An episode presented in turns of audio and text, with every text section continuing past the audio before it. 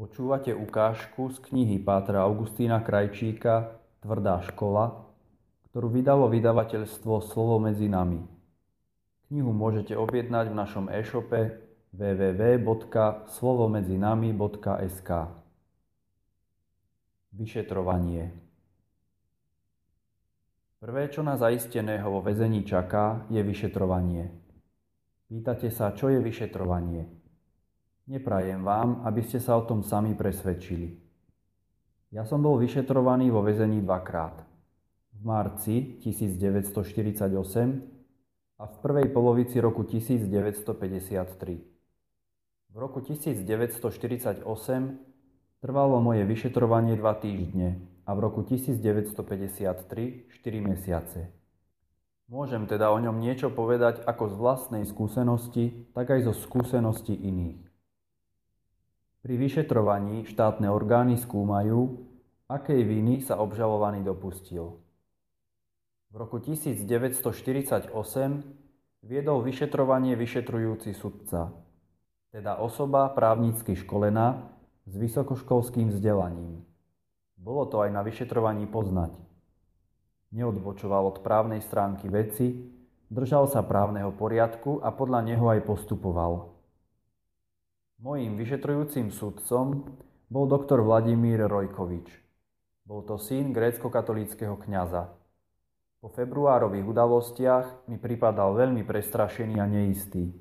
Snažil sa postupovať čo najprísnejšie, aby mu nemohol nikto nič vytknúť.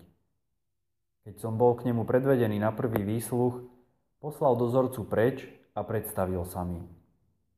Som váš vyšetrujúci sudca, Volám sa Vladimír Rojkovič. Potom si sadol za stôl a aj mne prikázal, sadnite si. Keď som si sadol, pokračoval. Dostali sme na vás udanie, že ste v predslove pred divadelným vystúpením, ktoré hrala Mariánska kongregácia dievčat v Podolínci dňa 7. marca 1948, poburovali prítomných. Povedzte mi bližšie, čo a ako to bolo. Upozorňujem vás, aby ste hovorili čistú pravdu. Dobrovoľné priznanie sa považuje podľa zákona za poľahčujúcu okolnosť. Povedal som mu stručne obsah svojho preslovu. Upozornil som ho, že preslov počuli aj príslušníci verejnej bezpečnosti a nepobadali v ňom nič poburujúce. Ale niekto to poburovanie vo vašom preslove musel vidieť, keď vás udal. Potom videl to, čo tam nebolo, zdôvodnil som. Uvidíme, čo na to povie súd. Zakončil vyšetrujúci sudca našu debatu. Ten má rozhodujúce slovo. Chcel ma dať odviesť na kopku. Skôr než to urobil, prosil som ho. Pán sudca, mám k vám prozbu. Akú? Som katolícky kňaz. Počul som, že je tu kaponka. Chcel by som každý deň slúžiť svetu omšu. Bolo by to možné? Obráťte sa na prokurátora, doktora Kovalčíka. To je v jeho kompetencii. Prokurátor ma prijal odmerane, ale svetu omšu mi dovolil.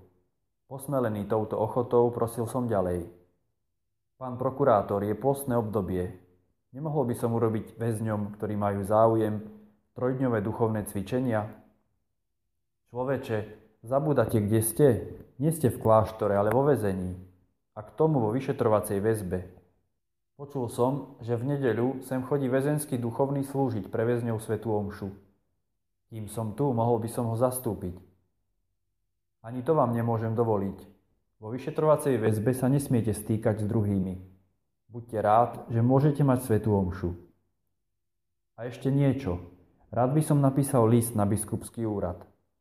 Dobre, dozorca vám prinesie papier a cerusku.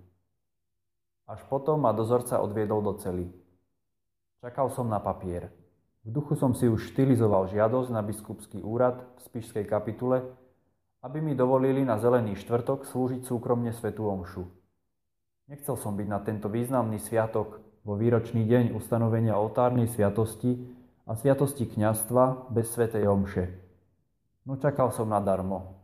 Prešiel deň, dva, tri a dopisný papier som nedostal. Až v útorok Veľkého týždňa mi ho konečne dozorca doniesol, aj s ceruskou. Prokurátor vám posiela dopisný papier. Napíšte to a zajtra mi ho odovzdáte.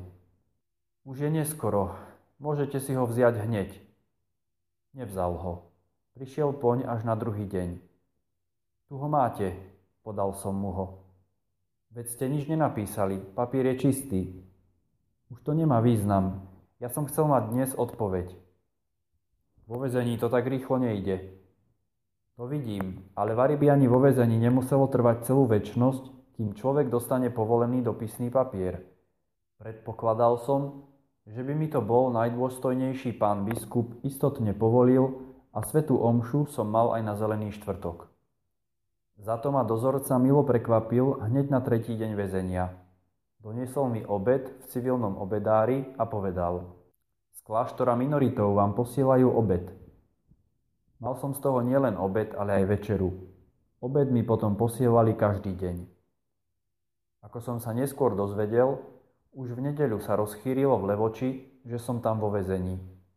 Dozvedel sa to i páter Šurina, predstavený kláštora minoritov, a začal mi posielať obedy. Nech mu pán štedro odplatí jeho pozornosť a milosrdenstvo.